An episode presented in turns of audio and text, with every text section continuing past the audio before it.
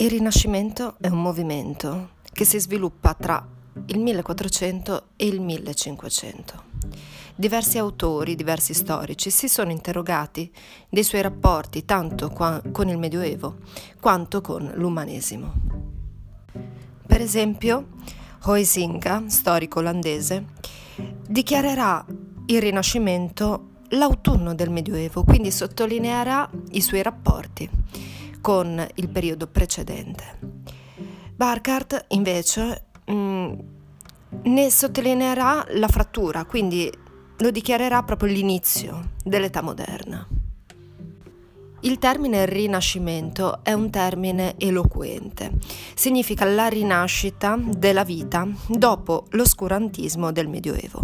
Quindi i pensatori che vissero in questo periodo qui, per darsi una base e una giustificazione al loro pensiero, dichiarano il periodo precedente medioevo e quindi ne danno un'interpretazione per la prima volta oscura.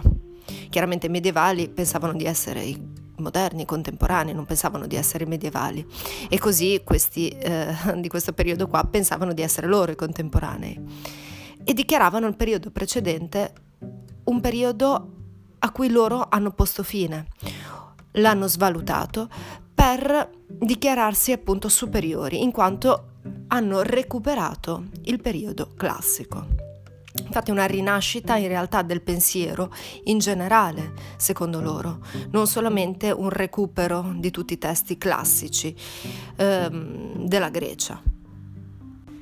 Secondo diversi autori, l'umanesimo è la causa del Rinascimento, l'umanesimo che si sviluppa all'interno delle corti italiane, nella rinascita delle signorie e poi dei principati, che diventano dei luoghi di ritrovo di tutti gli intellettuali dell'epoca, favoriti dagli stessi signori, che in quel periodo si comportavano da mecenati, proprio per acquisire sempre maggiore prestigio. L'umanesimo è un movimento prettamente filologico. Il Rinascimento, da quelli appunto che ne pongono una diversità, lo pongono in diversità con l'umanesimo, ma anche se in diretta corrispondenza a quello precedente, ne vedono un movimento di tipo più filosofico e scientifico, invece l'umanesimo più letterario. Secondo invece coloro che non ne vedono una differenza tra umanesimo e rinascimento, già individuano nell'umanesimo un nuovo modo di fare filosofia, già attraverso la filologia.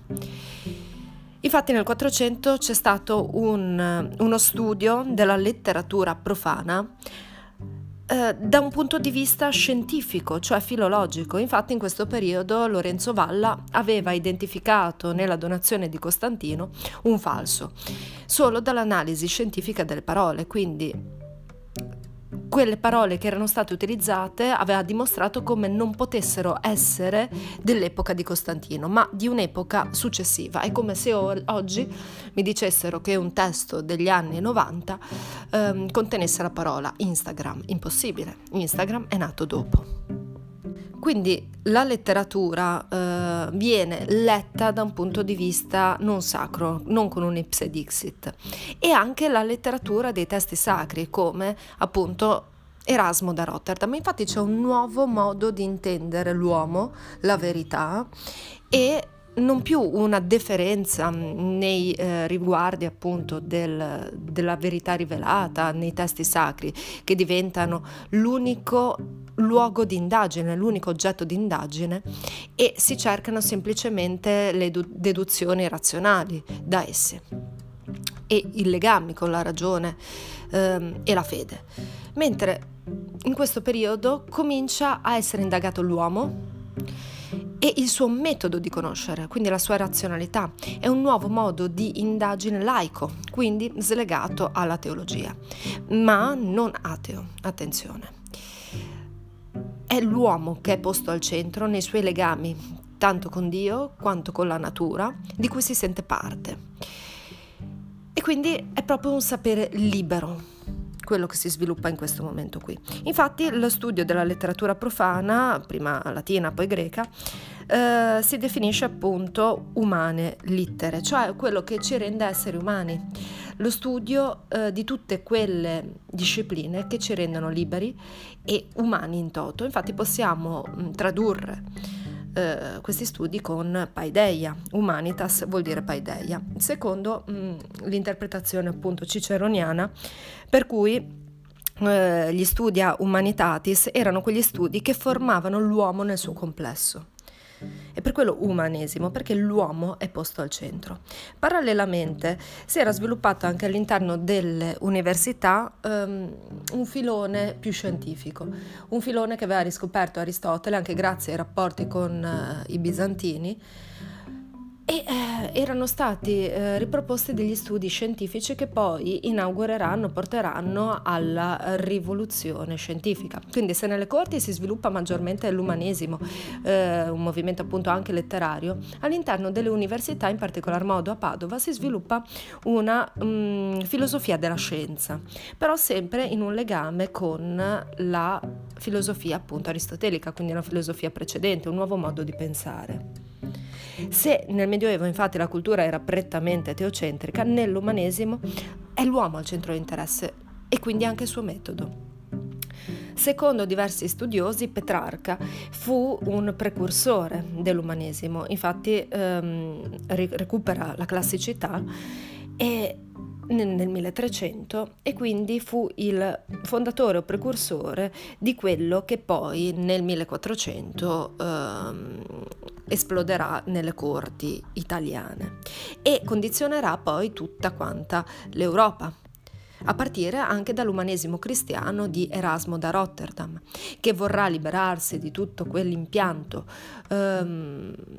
superfluo, la diafora, che era indifferente per la religione, ritornando al cuore, al nocciolo della religione cristiana, che non erano i dogmi, che non erano tutte quelle diatribe che dividevano infatti le varie eresie e la Chiesa cattolica. Infatti lui si faceva promotore della pace, non era d'accordo con l'accusa appunto mossa a Lutero, benché si trovasse in disaccordo con lui riguardo al servo arbitrio. Lui proponeva il libero arbitrio e proponeva di ritornare a quella caritas, a quell'amore, a quella fratellanza che è al cuore di tutte quante le religioni in realtà, ed è proprio la base fondante del cristianesimo.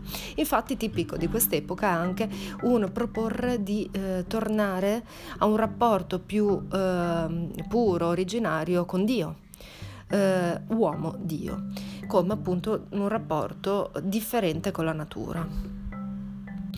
Quindi Erasmo da Rotterdam allo stesso modo propone di ritornare al cristianesimo dell'origine anche attraverso una lettura filologica degli stessi testi, che possono essere interpretati, che possono essere letti in maniera scientifica, e quindi non sono dei testi da accettare come ipse dixit, senza un rapporto con la ragione umana. E questo che è l'umanesimo. Inoltre ricordiamo l'elogio alla pazzia fatta a Tommaso Moro, perché lui era libero, era l'esempio proprio del cristiano semplice, puro, disinteressato, l'autentico saggio, insomma. Ma la tragica sorte di Tommaso Moro e ovviamente lo fa dichiarare pazzo, ma un pazzo in senso benevolente dagli occhi di Erasmo. Tra gli umanisti rinascimentali si deve ricordare Michel de Montaigne, che si rifà a filosofie precedenti, in particolar modo stoicismo, scetticismo e poi socratismo. Il suo obiettivo è far vedere quanto l'uomo dipendesse dalle cose per sopravvivere, quindi un suo legame necessario con la natura di cui è parte, un logos universale nell'ottica stoica, allora, dove l'essere umano partecipa e deve preservarsi all'interno di questo tutto razionale, di questa legge razionale che permea la realtà. Quindi deve mantenersi in una condizione di di sopravvivenza, comprendendone il ruolo, e quindi questo unico dovere, virtù, adeguarsi alla razionalità. Dallo scetticismo eredita invece l'assoluta incertezza, perché l'uomo non sa, i suoi sensi lo ingannano e lo inganna anche tutto il resto del sapere che si basa sulla sensibilità, e quindi da questo deve distruggere la sua superbia di voler conoscere qualunque cosa. Però il socratismo gli consente di superare allora lo scetticismo dicendo: va bene, non so, ma questo è proprio il motore della mia ricerca, una ricerca incessante, e questo che ci tiene vivi. Come la morte. La morte non è un pensiero negativo, ma la morte accade solo ai vivi, quindi chi ti insegna la morte, chi ti insegna come morire, ti insegna come vivere. E così come l'incertezza e il dubbio ci insegnano a ricercare e a non accontentarci mai delle nostre presunzioni.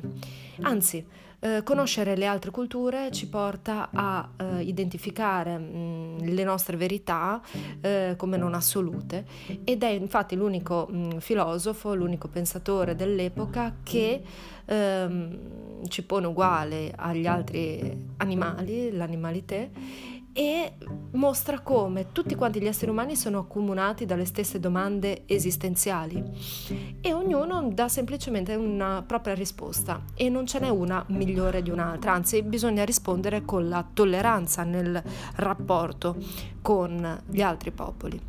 Ed è un unicum nell'epoca, perché appunto nel contatto con l'altro inaugurato dai viaggi oltreoceano, le risposte sono state al massimo paternalistiche, quindi io sono comunque in un grado di civiltà maggiore e ti aiuto a raggiungere la mia civiltà, se non decisamente razziste, per cui tu sei una razza inferiore e devi essere sfruttato in quanto tale e non puoi essere nemmeno educato, perché appunto è una distanza siderale basata sulla natura.